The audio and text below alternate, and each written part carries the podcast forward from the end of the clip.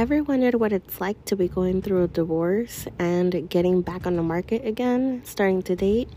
Well, if you have, you are at the right place. Join me as I talk about my personal experience on what I went through when I was separated and going through the divorce process with my ex-husband, and also how I went about dating, all the ins and outs. So go ahead and grab your favorite drink, hot or cold, glass of wine, cold beer, hot cup of coffee, or maybe even some tea, and join me for some hot gossip.